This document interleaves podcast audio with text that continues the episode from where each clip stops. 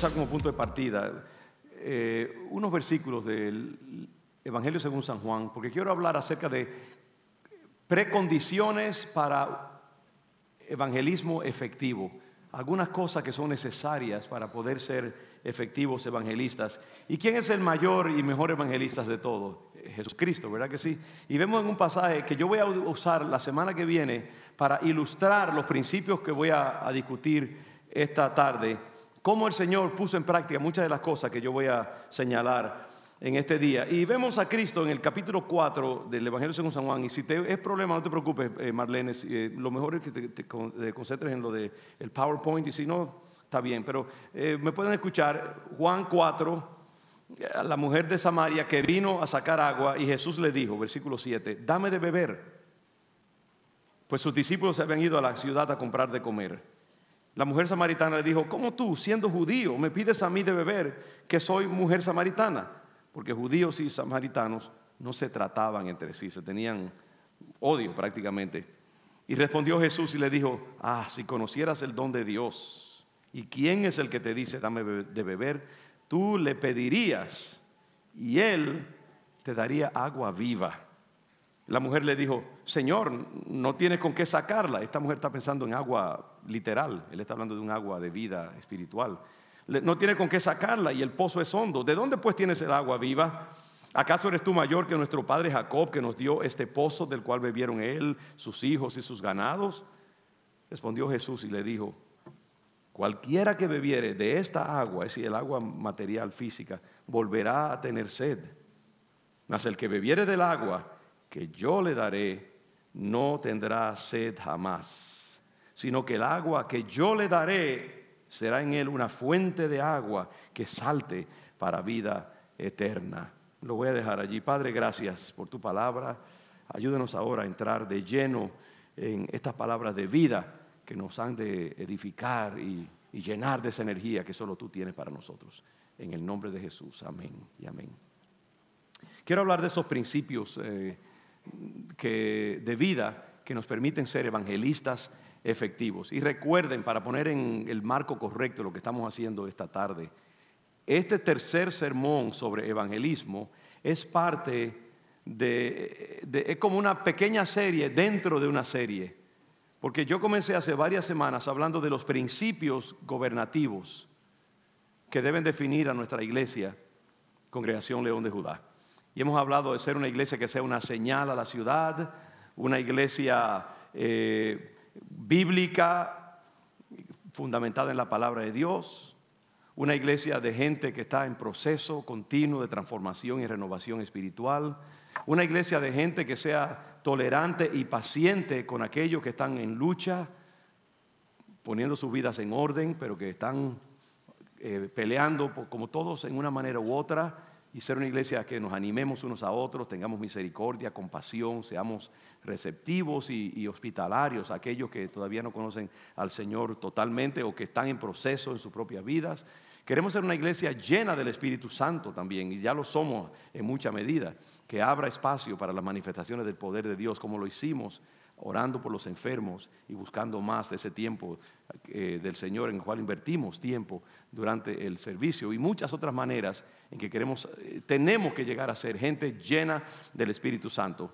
También vamos y estamos siendo una iglesia de gente consagrada, entregada, comprometida con el Evangelio cuya identidad principal es su identidad cristiana. Antes de tú ser hondureño o salvadoreño, dominicano, puertorriqueño, tú eres hijo de Dios, creyente en Jesucristo y seguidor de Jesucristo. Amén. Eso es lo primordial. Eh, tu profesión no te define, tu sexualidad no te define, tu nacionalidad no te define, tu proveniencia étnica no te define tu estatus socioeconómico no te define. Lo que te define, si tú eres miembro de esta congregación, es que tú eres un seguidor, una seguidora de Cristo Jesús. Y que tú tienes un pasaje ya sellado para ir al cielo. Amén. Con visa, con residencia y con todos los powers. Amén. Esa es tu identidad. Lo demás es secundario. Y lo último que dije fue entonces que también tenemos que ser una iglesia compuesta de gente evangelística, una iglesia evangelística, una iglesia que tenga hambre y sed de ver almas entrar al conocimiento de Jesucristo. Entonces, al entrar a ese otro valor de evangelismo, me he tenido que detener porque es un valor que para mí está cobrando cada vez más y más importancia. Eh, y yo siento una desesperación santa de que nuestra iglesia se convierta en una iglesia terriblemente evangelística, peligrosamente evangelística, peligrosamente para el diablo, no para las almas, porque las almas necesitan conocer a Cristo. Pero yo veo aquí ahora mismo hay un espacio ahí vacío en el medio de este grupo aquí, hay varios asientos vacíos, tenemos que llenar esos espacios. Amén. Es más, podrían estar llenos si hubiera, si mucha gente no se quedara en la casa por otras razones. Pero eh, queremos también una iglesia de gente firme, clara, que, que su vida, porque cuando somos cristianos comprometidos, lo primero que nosotros pensamos es la casa de Dios, mi vida, alimentarme, congregarme, y eso para mí es primordial, pero también traer vidas al conocimiento de Jesucristo, llenar la casa de Dios de almas salvadas. Y entonces, yo hablé el domingo pasado y el anterior acerca de principios bíblicos que justifican por qué tenemos que ser evangelísticos, por qué tenemos que testificar. Y hemos visto que eh, la escritura eh, hace que el evangelismo sea la razón de ser de la iglesia. Pedro, cuando se convirtió en el mar, después de ver la pesca milagrosa, y cogió un temor terrible, porque al ver esos peces acudir en el peor de los, de los momentos, las condiciones no estaban prestas para pescar, pero la barca se llenó de peces, una pesca verdaderamente impresionante, y él se entendió que estaba delante de la presencia de Dios mismo, en, la persona de Jesús. se, llenó de terror como judío que pensaba que la presencia de Dios lo mataría porque era un hombre pecador. ¿Y qué le dijo el Señor Jesucristo cuando Pedro le dice, Señor, apártate de mí porque soy pecador? Jesús le dice, no temas, Pedro, porque de hoy en adelante serás qué? Serás pastor. No, eh, de hoy en adelante serás maestro de escuela bíblica. De hoy en adelante serás un hombre de negocio dedicado a dar dinero a la iglesia. ¿Qué le dijo? Serás pescador de hombres y mujeres, de paso, hermanas. Tenemos que ser ah, abarcadores. El Señor usó la palabra genéricamente. Serás pescador de seres humanos. Y esa era la identidad de Pedro de ese momento en adelante. Él iba a vivir para... Y Pedro honró eso. Y vivió el resto de su vida eh, predicando la palabra. Cuando Pablo eh, se convierte, y, o Dios lo convierte, lo tumba del caballo, y el Señor envía a alguien a que ore por él, dice, mira, él me va a hacer, él me va a representar ante reyes y gobernantes. Yo le voy a enseñar lo mucho que él va a tener que sufrir por mí. ¿Por qué? Porque Pablo iba a predicar el evangelio. Pablo iba a ser el gran apóstol Pablo que iba a pasar el resto de su vida viajando por todo el mundo eh, clásico greco-romano, predicando el evangelio y estableciendo iglesias en diferentes lugares. ¿Por qué? Porque para eso había sido llamado, para ser un portador de la palabra de Dios y nosotros también. Entonces eso fue, pero después de yo discutir esos principios bíblicos, se me ocurrió que hay algo bien importante y es lo siguiente. Ok, digamos que usted dice, ¿sabe qué, pastor? Me convenció. De acuerdo, ya yo sé que yo tengo que eh, predicar el Evangelio. Pero hay algo bien importante, es que hay toda una serie de comportamientos y de herramientas e instrumentos que tú necesitas y actitudes que tú necesitas para poder ser ese evangelista efectivo. Hay algunos recursos que yo quiero compartir contigo. Hay un estilo de vida, hay unas acciones que tú tienes que tomar una vez que tú sabes que tú debes compartir la palabra de Dios para ser efectivo en ese quehacer de evangelizar a otros y traerlos al conocimiento de Jesucristo. Y lo primero que yo tengo aquí es esto. Hay que cultivar una vida de oración. Hay que orar. ¿Por qué? Porque la oración es lo que te da poder. La oración es lo que te abre y te hace penetrable a las instrucciones de Dios. La oración es lo que te da la convicción interna para que cuando tú hables de Cristo lo hagas con autoridad y con efectividad. La oración es lo que eh, eh, coge esa goma que está desinflada y sin aire y la pone tensa para que pueda llevar adelante el vehículo del evangelismo. ¡Wow! ¡Qué bien sonó eso! Apúntelo ahí. ¿Sabe que la oración es como una, eh, una generadora de presión espiritual? Yo les digo, hermanos, que sin oración yo me vuelvo la persona más neurótica del mundo. La oración es lo que me centra, lo que me quita el exceso de preocupación y lo que me hace consciente de la presencia de Dios en mi vida. Y a través de la oración yo escucho de Dios y eso me ayuda en mi ministerio en mi vida personal. Y tú no puedes ser un evangelista efectivo. Mucha gente dice, ¿por qué Dios no me usa? ¿Por qué yo no puedo ser más útil al Evangelio? Es porque no estás tomando tiempo para orar. Hay un misterio, hermanos, acerca de eso. La oración es el pan esencial del creyente. Si tú no sacas tiempo para orar, no te vista que no vas. Yo hablaba con un joven esta semana pasada, ama al Señor, nos conocemos desde que era niño, literalmente, ya es un hombre eh, fuerte, un negociante, exitoso y todo esto. Y me hablaba acerca de sus luchas, situaciones por las cuales está pasando. Y yo le pregunté, mira, porque entendía, ¿cómo está tu vida de oración? Me dijo, bueno, yo medito, yo escucho música en el carro cuando voy al trabajo cristiana y Dios me toca. Yo dije, mira, eh, eh, con todo respeto, eso no es suficiente. Tú tienes que sacar tiempo para conversar con Dios. Tú tienes que coger tiempo eh, para que Dios sea tu psiquiatra personal, porque había luchas también emocionales sabe que eh, una de las formas en que yo me detoxifico emocionalmente es hablando con Dios. Dios es mi psiquiatra. Yo no tengo que ir a pagar 125 dólares la hora a una persona. Eso mejor me lo como y voy con mi esposa a un buen restaurante o lo que sea.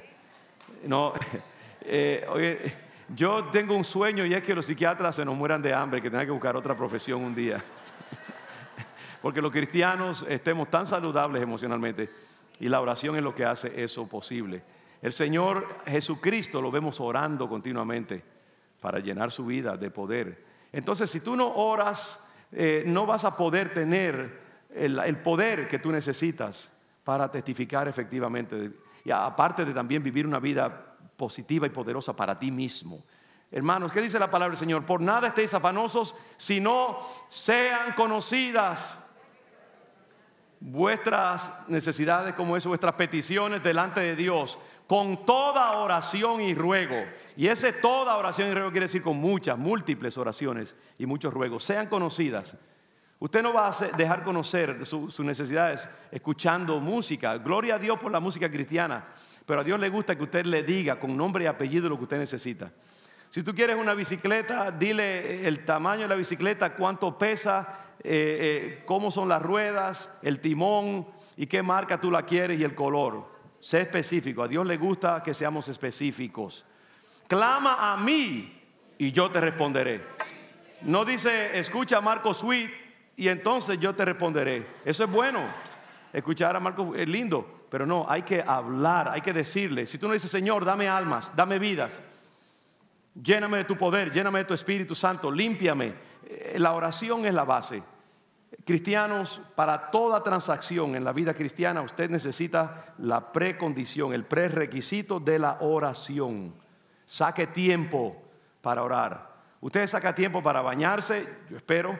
Para, eh, usted se cepilla los dientes, usted hace ejercicio, a veces va, viaja al gimnasio, invierte tiempo en cruzar una carretera llena de carros, se quita la ropa, hace ejercicio, se pone la ropa para salir, se baña y invierte dos horas y media, pero no puede invertir 15 minutos en oración. Tenemos que sacar tiempo para orar. Esa es la mejor inversión que usted puede hacer. Si usted quiere ser un, evangelista efectivo, y puedo decir más, pero lo voy a dejar allí, es importante tener una vida efectiva de oración. ¿Por qué no recibís? Porque no pedís, dice la palabra del Señor. La segunda precondición de tener una vida evangelística efectiva es eh, cuidar su nivel de unción espiritual, lo cual está unido a lo primero, porque sin oración su unción espiritual no va a estar a la altura que usted necesita. El Señor le dijo a los ah, discípulos, no salgan de Jerusalén hasta que no sean investidos con el poder del Espíritu Santo. No es que no había urgencia de predicar, claro que la había, pero ellos necesitaban unción necesitaban poder de Dios. Pablo le dice a sus ah, eh, seguidores o a los seguidores de Cristo que él conocía, oren por mí para que el Señor me dé de nuevo para anunciar el Evangelio como debo. De nuevo quiere decir autoridad, convicción, poder, atrevimiento, valor espiritual.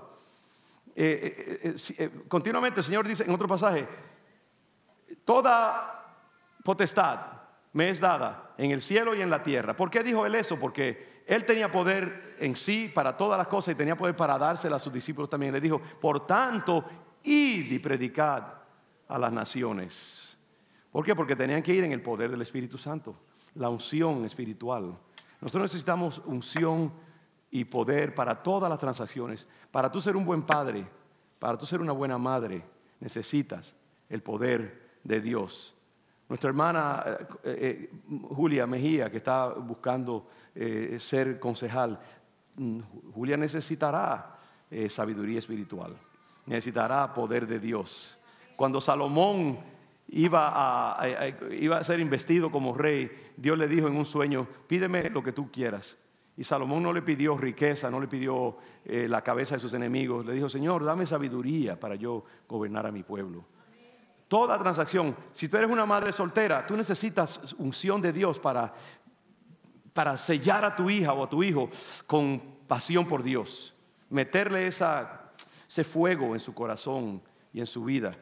Si tú, tú tienes eh, dos o tres personas que trabajan para ti, necesitas unción de Dios para ser un buen jefe, una buena jefa. Para todo necesitamos el poder de Dios. Lo que el movimiento pentecostal ha hecho eh, eh, visible y necesario en el mundo en el siglo XX, cuando comenzó el movimiento pentecostal, es la idea de poder, la necesidad de poder. Y si usted mira la Biblia eh, a través de todos los pasajes del Nuevo Testamento, usted ve que el poder está implicado en todas las cosas. Pablo dice, todo lo puedo en Cristo que me fortalece. Antes en todas estas cosas somos más que vencedores por el poder de Dios que está en nosotros. El poder está en, en todas partes. Para mover cualquier cosa en el universo se necesita energía, se necesita combustible. Todo movimiento, toda, toda eh, inversión en el universo necesita energía, de alguna manera u otra. Y tú necesitas la unción de Dios. Y tú tienes que decir, ok, ¿cómo me siento yo? Muchas veces usted, usted se levanta y no le huelen las azucenas. El pastor predica y usted ni lo oye porque está en otro mundo. usted canta y lo está haciendo simplemente por no dejar. Usted tiene que medirse. Cuando usted ve que no hay esa unción, esa llenura, esa urgencia, ese amor, ese apetito, ese disfrute de la palabra de Dios, de la cosa de Dios, métase de cabeza en oración y busque esa unción espiritual. Mucha gente no es efectiva en el evangelismo porque no tiene la unción de Dios en sus vidas. Cuando tú tienes la unción de Dios, que ha venido a través de una batalla por tus despojos espirituales, cuando tú hablas, tu voz tiene un toque, un timbre que la gente escuchará y entenderán que viene de parte de Dios. ¿Por qué los hijos de Ezeba, que están en el libro de los Hechos, recuerdan ese pasaje, eh, reprendiendo demonios? Te reprendemos en el nombre de Jesús, el que predica a Pablo. El demonio le dijo, bueno, yo conozco a Jesús y a Pablo, pero ustedes no. Y le desfarró la ropa de encima. Salieron huyendo desnudos y humillados. No tenían unción, no tenían poder. Satanás anda como león rugiente buscando a quien devorar en el siglo XXI, en el 2019, en el South End, en Roxbury. Y usted necesita poder y unción de Dios. No solamente para derrotarlo en su vida, sino para arrancarle almas. La Biblia dice bien claro que para, eh, para despojar la casa del hombre fuerte hay que atarlo primero. Y si ese hombre fuerte usted no tiene más fuerza que él, usted no lo va a atar. Lo va a atar a usted más bien. Hay gente que anda por allí tratando de liberar a los, eh, la gente que está en adicción de droga y muchas veces quedan ellos adictos porque no tienen suficiente unción de Dios en su vida necesitas unción. Tiene que ser un hambriento para la unción de Dios. Tienes que buscar la unción. Como pentecostales, nosotros tenemos que saber que todo se mueve con unción. Hay un anuncio, un anuncio por allí que dice que todo va mejor con Coca-Cola. Yo digo, todo va mejor con la unción de Dios. Amén, incluyendo el evangelismo. Otro punto que tenemos que analizar es nuestro nivel de consagración. Tercer punto. No, eh, eso es, no, no esperen, simplemente puede poner el próximo. Nuestro nivel de consagración. Diga consagración conmigo. Recuerda lo que yo dije anteriormente, que uno de los valores de esta iglesia es de gente comprometida y consagrada al Señor, entregada al Señor. ¿Por qué la consagración es tan importante? Porque la consagración es lo... Dios no puede usar una persona que tiene un pie en el mundo y otro pie en el Evangelio. Para Dios eh, todo es sí y amén. Dice la palabra que Dios no comparte, eh, Dios es monógamo, Él no comparte su, su amor con nadie. Dios es un Dios celoso, dice la Biblia. No celoso en la manera neurótica que muchos hombres y mujeres son celosos, no. Es celoso en el sentido de que Él se cuida su nombre y su persona. Y Él no va a compartir su gloria con una persona que tiene un pie en el mundo y otro pie en, ah, el Evangelio. En el, en el, cristianismo tú tienes que meterte de cabeza eh, en tu identidad cristiana. Y si tú no estás comprometido con el reino de Dios y el reino de Dios no es la totalidad de tu vida, eh, Dios no te va a usar para traer a otros al conocimiento de Jesucristo. Cuando una persona está comprometida y santificada, ¿qué quiere decir la palabra santificado? Apartado. Eh, eso, los sacerdotes antes de servir al Señor eran consagrados, se les ungía con aceite, en señal de que ellos vivían una vida separada para servir a Cristo, para, servir a Dios, a, Jehová en el Antiguo Testamento. Pero nosotros traspasamos eso mismo. Nosotros somos que santos, ¿verdad que sí o no? Porque dice, cuando Pablo escribe, dice a todos los santos en Corinto, hoy él escribiría a todos los santos en Roxbury. Aunque algunos de esos santos tienen sus cachitos, todavía hay que arrancárselo bien. Pero eh, todo cristiano es un santo, está apartado para la obra de Dios. Y por lo tanto tenemos que consagrarnos, eh, tenemos que medir, ¿a dónde estoy yo? Hermano, muchos de nosotros no recibimos más de Dios porque no hemos entregado la totalidad de nuestro ser al Señor. Y yo, Dios está poniendo en mi alma ese sentido de imperiosa necesidad de que esta iglesia se caracterice por cristianos no pasados por agua, sino hervido hasta que el huevo está totalmente duro como una piedra. Amén. Tenemos que consagrarnos al Señor. Y sabe qué, mucha gente dice, no, yo no puedo hacer eso porque entonces yo voy a ser un aburrido, la gente no va a querer estar conmigo, siempre voy a estar con el moco para abajo, yo voy a parecer una bruja sin maquillarme ni nada, y tienen temor de, hermano, no hay nada más bello que santificarse al Señor y entregarse completamente. Es cuando Dios comienza a obrar en tu vida y comienza a hacer cosas maravillosas.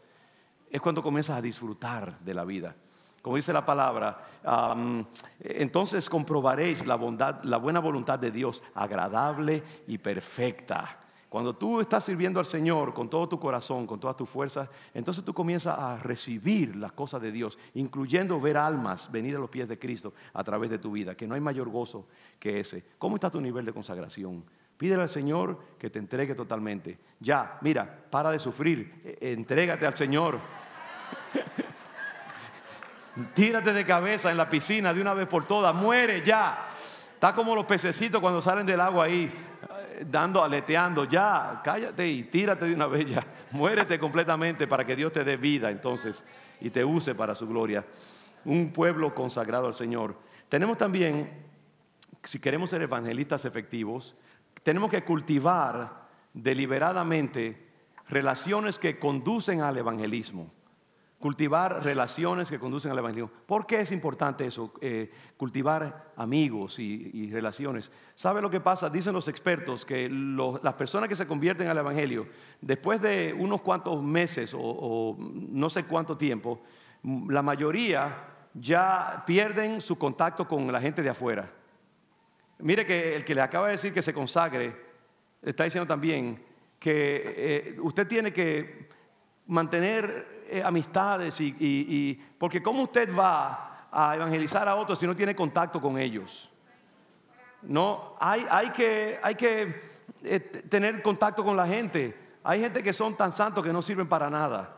¿Sabe? Eh, ni para ellos mismos es más. No, yo he dicho hermanas, yo le doy la mano y me dan cuatro dedos, así, mongos. Yo digo, hermana, no se, no se preocupe, perdone si ofendo a alguien acerca de eso. Tranquila, usted no se va a contaminar. Eh, no, yo creo que nosotros tenemos, y esas cosas nos las enseñan allá afuera. Le voy a decir una historia eh, a riesgo de, pasarme del tiempo, pero el, el viernes que estaba allí. Fuimos a una vigilia y a mí se me, la Biblia se me quedó en la iglesia y entonces tenía que usar el celular y yo tenía que predicar. Eh, y era el primero de una retajila de pastores que estaban allí que iban a predicar en esa vigilia.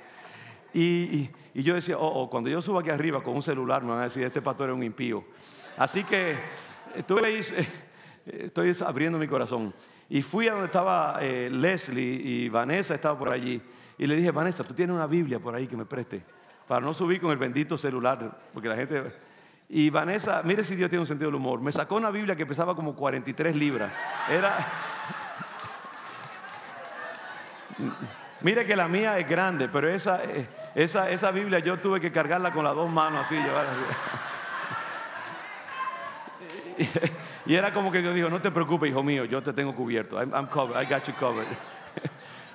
Pero en realidad, hermano, tenemos que dejarnos de esas cosas porque el mundo está cambiando y um, muchos jóvenes, jóvenes adultos, gente profesional, eh, usan su celular y su, su iPad, eh, todo es ya eso. Ni guardan dinero, ni cargan dinero a veces porque ya todo es con el Apple Pay y, todas esas cosas. Y eh, sin embargo, tenemos hermanos que ahí todo melindroso. Si tú no tienes una Biblia pesada, pues no eres cristiano. Hay que dejarse esas cosas, ¿no? Lo que estamos, tenemos que, eh, tenemos que oler, dice, tenemos que oler a, pueblo. Tenemos que eh, ser gente accesible. Los cristianos nos reímos, los cristianos tenemos amigos en el mundo y, estamos en el mundo, pero no somos del mundo. ¿Te entiendes? ahora no vaya por ahí a una discoteca y si lo encuentran diga que está evangelizando. No, eso no es. Amén. Si tú, lo, si tú lo estás haciendo, gloria a Dios, ¿por qué no? Mire, haga, está bien. Pero lo que quiero decir es que tenemos que vivir vidas, tenemos que, si la sal no se mezcla con algo, entonces no sirve para nada. Está en el salero y no se usa. Somos luz del mundo, tenemos que estar en el mundo, pero no ser del mundo usemos nuestras relaciones sociales y otras cosas y cultivemos relaciones que nos permitan ser evangelísticos con los demás. Bien importante. La próxima eh, valor es que tenemos que estar alertas a las oportunidades para evangelizar. Porque muchas veces el Señor va a poner a alguien en tu camino y tú vas a estar allí como un idiota y Dios está diciendo, mira, háblale, háblale, háblale. Y tú estás hablando de los Red Sox y del precio de la habichuela que está alto, lo que sea. Y Dios está diciendo, mira, háblale acerca de mí. Mire cómo el Señor, en el caso de la samaritana, que voy a hablar acerca de eso el domingo eh, próximo, usa una, oportunidad. Esta mujer está buscando agua y él usa esa oportunidad para iniciar una conversación acerca del agua, que lo va a llevar a hablar del agua de vida que es Él. Dios le da una oportunidad, Él la aprovecha. Dios te da oportunidades en muchas diferentes maneras en tu, en tu vecindario, cuando estás saliendo de tu casa un vecino, hay muchas formas en que tú puedes compartir la palabra de Dios. pídele al Señor, ahí viene la, eh, la vida de oración. Eh, ora para que el Señor te abra oportunidades. Ora para que el Señor abra la mente de los incrédulos, para que su mente sea abierta, porque están atados muchas veces. Haz una lista de personas por las cuales eh, orar para que el Señor los traiga y los abra al Evangelio. Entonces hay que estar alerta. No desperdicies oportunidades que Dios te está poniendo. Muchas veces no vemos porque no estamos buscando. No estamos esperando. Pero yo creo que tenemos que estar continuamente acerca de alguien que Dios pueda poner en tu camino para compartirle el Evangelio. Busca y está alerta a oportunidades. Próximo valor, voy rapidísimo aquí. Eh, pelea contra la timidez y la incomodidad. Lucha contra la timidez y la incomodidad. ¿Mm? Gracias. Porque les digo algo, hermanos. Muchas veces nosotros tenemos temor de compartir el Evangelio y eso es una de las cosas. A veces queremos respetar la privacidad de la gente. No queremos ofender. Y el diablo se ha encargado en el siglo XXI de llenar a la gente de impulsos de privacidad falsa. Y, de este es mi espacio, no me lo, no me lo violes. Respeta mi religión y, no, no te metas en mi vida. Y entonces nosotros hemos como absorbido eso y entonces muchas veces nos sentimos incómodos cuando hay una oportunidad de compartir el Evangelio. Y entonces eh, la timidez eh, nos impide, o el, valor, el, el falso respeto a la privacidad de la gente. Y muchas veces ellos están deseosos que le hablemos. ¿Cuántas veces nos hemos sorprendido de eh, tímidamente atrevernos y ver que la puerta está abierta para compartir con la gente? muy pocas personas, yo creo, te van, si tú le dices en una conversación que, eh, es apropiado, eh, puedo orar por ti antes de irnos. Me gustaría, hay algo, yo, yo, me gusta, yo soy una persona de oración, hay algo por lo cual yo pueda orar por ti. Eh, claro que hay tantas cosas, la gente va a dejarse eh, ministrar en una manera sencilla, no tiene que, oh Jehová, en el medio de la calle, bendice a este pecador, tráelo a tus caminos y perdónalo. No, simplemente hasta con los ojos abiertos, hablando de no ser demasiados santurrones. Yo oro con los ojos abiertos. ¿Dónde dice en la Biblia que usted tiene que orar con los ojos cerrados? Yo quiero orar con los ojos abiertos para ver si Dios está haciendo algo en esa persona. ¿Verdad que sí? ¿Qué bateador cierra los ojos para orar? No, usted tiene que manténgase, no es que si cierra los ojos está bien, lo que quiero decir es que de nuevo, esas son cosas, convencionalismos, es bueno, pero usted puede en, un, restaurante, a veces la persona eh, no tiene experiencia, quizás quiere proteger, ore con los ojos abiertos ahí, calladito, bendiga la comida, es una manera. Hace poco Meche me dio un artículo de una persona muy exitosa, tremendamente exitosa en el mundo del arte y la decoración, homosexual, pero que eh, un hombre de gran importancia, mucha fama. Y él eh, un día fue a un café en California y tomando de su café notó a cuatro jóvenes adultos sentados en una mesa con sus Biblias abiertas eh, haciendo un estudio bíblico en el café. Y dice él que él estaba muy vacío y sediento de algo nuevo en su vida. Y él nunca había querido visitar una iglesia porque sabía lo que la Biblia dice acerca de su, eh, estilo de vida. Pero eso lo tocó tanto ver estos cuatro jóvenes allí. No le predicaron, no sabían ni siquiera que él estaba allí o lo que estaba en su mente. Ah, viéndolos con la Biblia abierta. Y él se sintió atraído a ellos y comenzó a hablar con ellos. Y se desarrolló una conversación. Y ese hombre hoy en día ya dejó todo su estilo de vida homosexual fue a seminario, se graduó de seminario y hoy Dios lo usa predicando su palabra y acaba de escribir un libro muy importante, muy impactante acerca de su experiencia y su jornada espiritual. Eh, la gente está necesitada, pero muchas veces nuestra timidez y nosotros creemos que hay muchas maneras en lugares públicos de compartir el Evangelio sin ser amenazantes a la persona. Una cosita más, porque una experiencia que tuve esta mañana en el servicio de las nueve. Eh, llegó una pareja eh, norteamericana, eh, y es la primera vez que venían a la iglesia. Él estaba aquí orando al frente eh, durante el tiempo de intercesión, porque es un joven muy entregado al Señor, de hecho, que es graduado de seminario, y vinieron por primera vez a la iglesia. Estaba aquí al frente. Y estaba orando, en el tiempo de intercesión, yo pasé, llegué a ese punto, estaba orando por otros y llegué a donde estaba él. Y mire, les confieso, le abro mi corazón aquí. Ya yo, yo lo había saludado, otros habían ido a saludarlo, le habíamos caído encima, ya usted sabe. Eh, para hacerlo sentirse bienvenido. Y eh, yo no quería que sintieran como que lo estábamos manipulando. A veces sabe que la gente llega a la iglesia y le caemos como, le caemos como chincha encima. Todo el mundo a invitarlo, le pegamos un, sello en la frente que dice visitante y los hacemos sentirse incómodos muchas veces. Entonces yo no quería que él pensara como que, wow, ya aquí viene el pastor también a orar por mí. Para... Y lo pasé de largo y cuando yo lo pasé de largo, él me tocó por detrás y me dijo, pastor, perdone, yo sé, es la primera vez que vengo podría pedirle que orara por mí. Y me lo dijo como que me estaba pidiendo disculpas por pedirme que yo orara por él. Entonces fíjese lo irónico de esto. Yo estoy sintiendo respeto por él y por eso no, no oro por él para que no y él está pensando que me va a importunar pidiéndome que yo ore por él.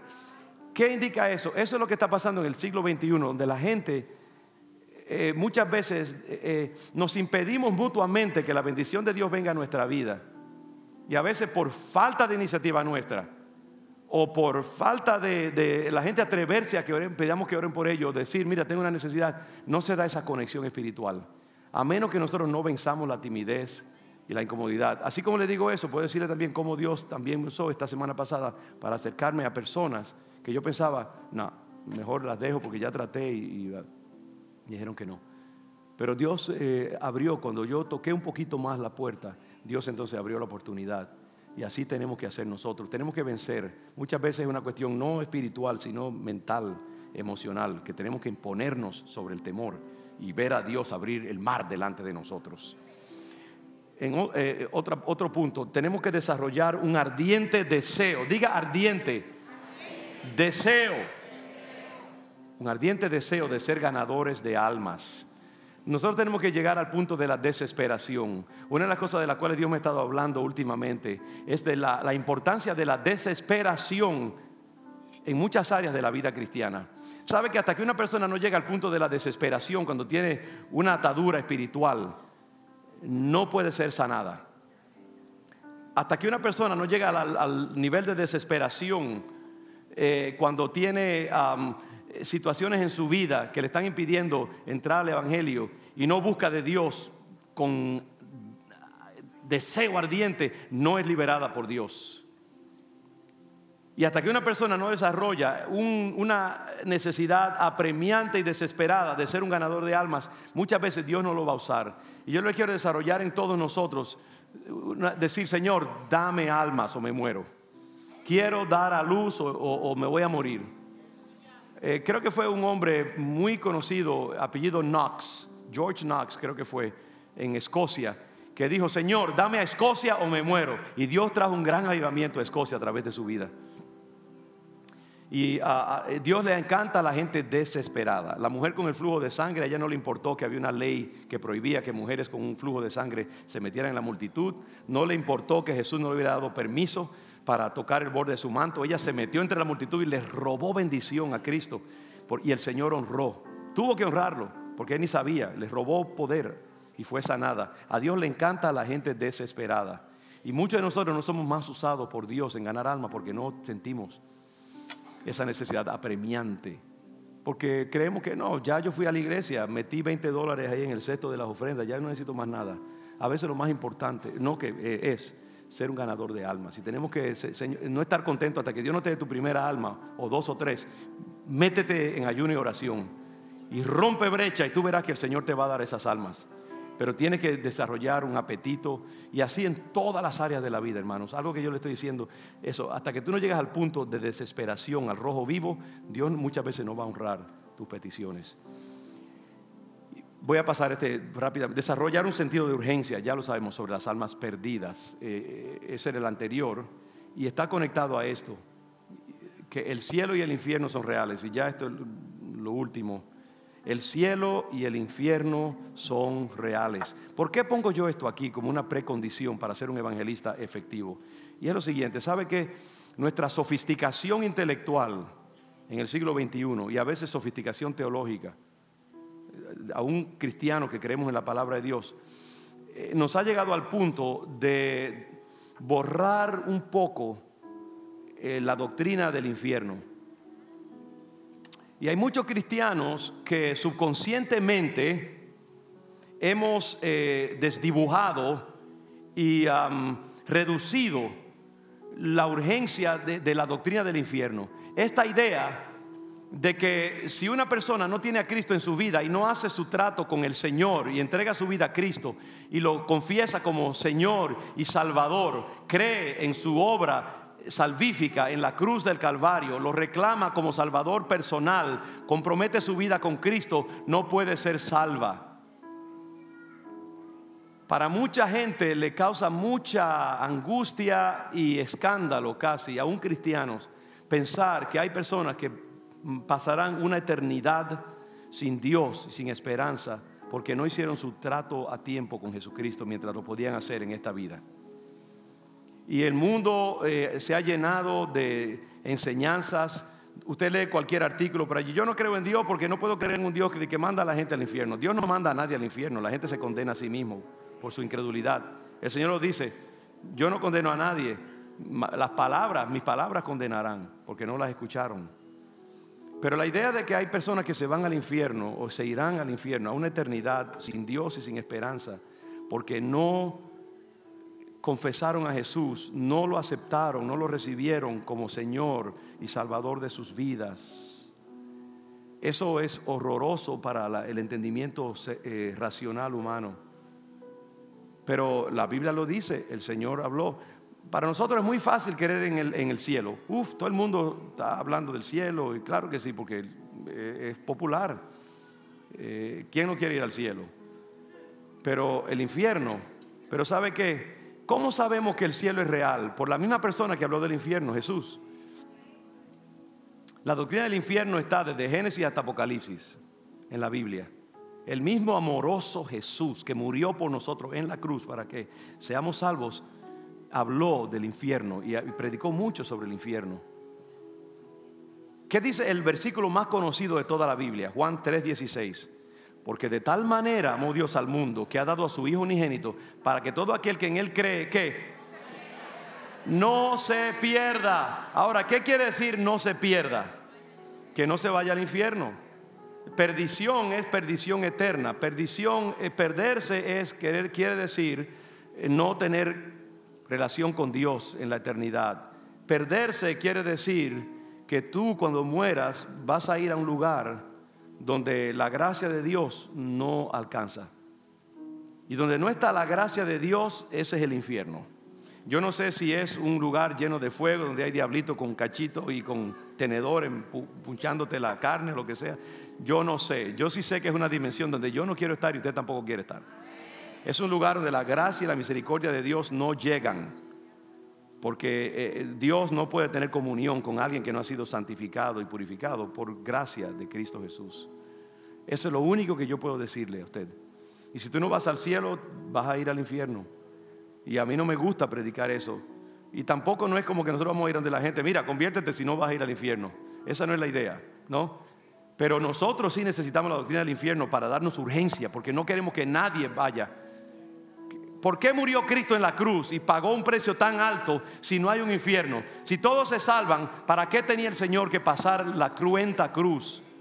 ¿Para qué tenía Él que deshacerse de su gloria y venir a vivir metido entre gente maloliente 33 años y después morir en una cruz si todos se van a salvar simplemente por ser buena gente? Si Dios no condena a nadie. Él lo hizo porque Él sabe cuál es la alternativa, que es una muerte terrible, eterna.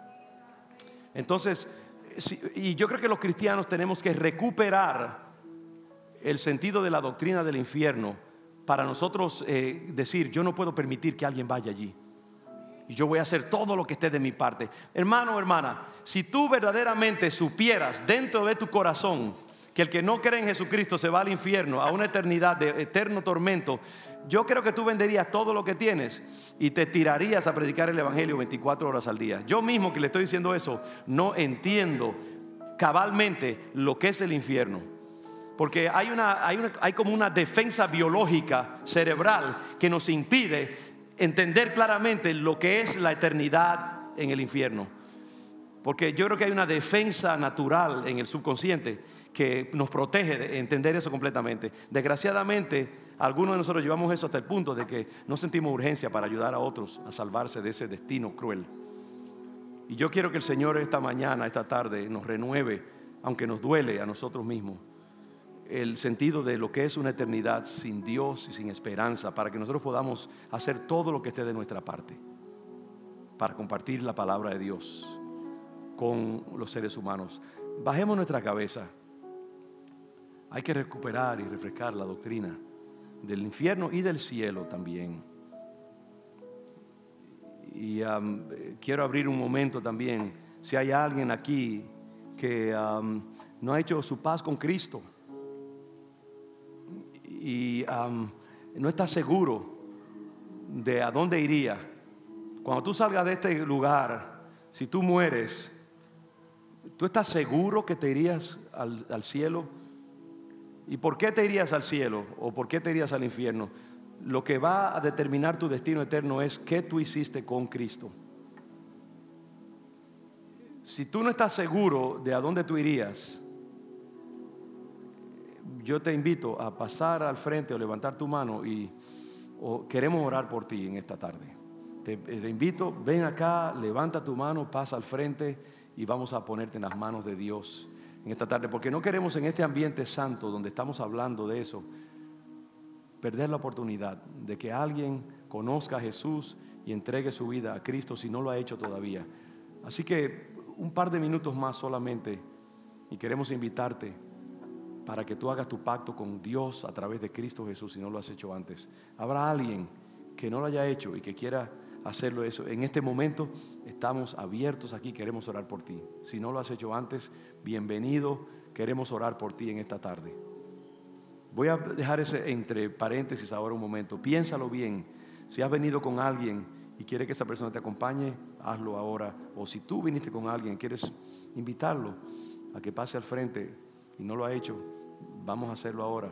Pero también quiero que nosotros aquí eh, nos convirtamos de algo y es de la indiferencia al destino de las almas allá afuera. Que nos convirtamos de haber dejado lo primordial y haberlo puesto en último lugar muchas veces, que es ser ganadores de almas. León de Judá tiene que llegar a ser una iglesia eh, state of the art, como dice en inglés, en evangelismo, eh, fronteriza en el área de efectividad evangelística. Y, y, vamos a dar, vamos a estar martillando este llamado. Señor, haznos ganadores de almas, haznos pescadores de almas, haznos efectivos en el evangelismo. Yo quiero invitarte ahora, Señor, si tú no me das almas, yo me muero. Dame una vida, aunque sea, dame una vida. Si cada creyente aquí trae una vida a Cristo, óyeme, duplicaríamos en un instante. Y no es que el león de Judá crezca numéricamente, es que las almas sean salvadas. Yo quiero poner en ti ese sentido de alta desesperación esta tarde. ¿Qué estás haciendo? Si tú eres un verdadero cristiano, una verdadera cristiana, ¿te está usando Dios para traer almas a Cristo? Yo me estoy aplicando eso a mí mismo y mire que pastor, nosotros hacemos llamados, gente viene, hay tantas oportunidades que Dios me da, pero yo sé que no es lo suficiente. Yo mismo quiero que Dios me lleve a otro nivel de efectividad en el evangelismo.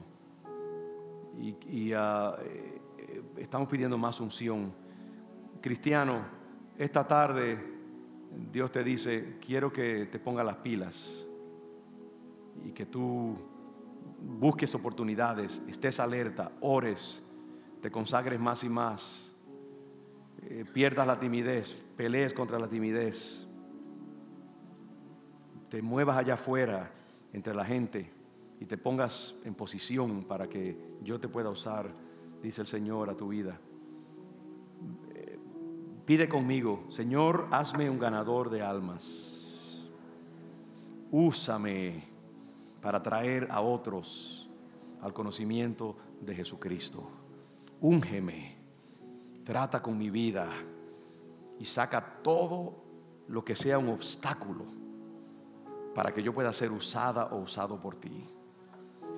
Entrego todos mis recursos y mis talentos para que tú me uses para atraer a otros a la salvación eterna. Úsame para tu gloria. En el nombre de Jesús. Amén. Y de nuevo, este lugar estará aquí abierto. Yo voy a estar por aquí. Si tú has sentido en tu ser un llamado de Dios a entregar tu vida al Señor, si todavía lo estás sintiendo y quieres pasar ahora mismo, hay tiempo todavía. Queremos orar por ti y queremos entregar tu vida al Señor Jesús. El lugar está abierto. Y si no, damos gracias al Señor por, por, lo que Él ha hecho esta mañana, esta tarde, en este lugar. Y yo sé que su palabra no caerá vacía. Vamos a ver muchas almas venir al conocimiento de Jesús. Y veremos su gloria cundir en la ciudad de Boston. Gracias Señor. Amén y amén. Gloria a Dios. Pongámonos de pie. Vamos a tener una última alabanza y somos despedidos. Dios les bendiga.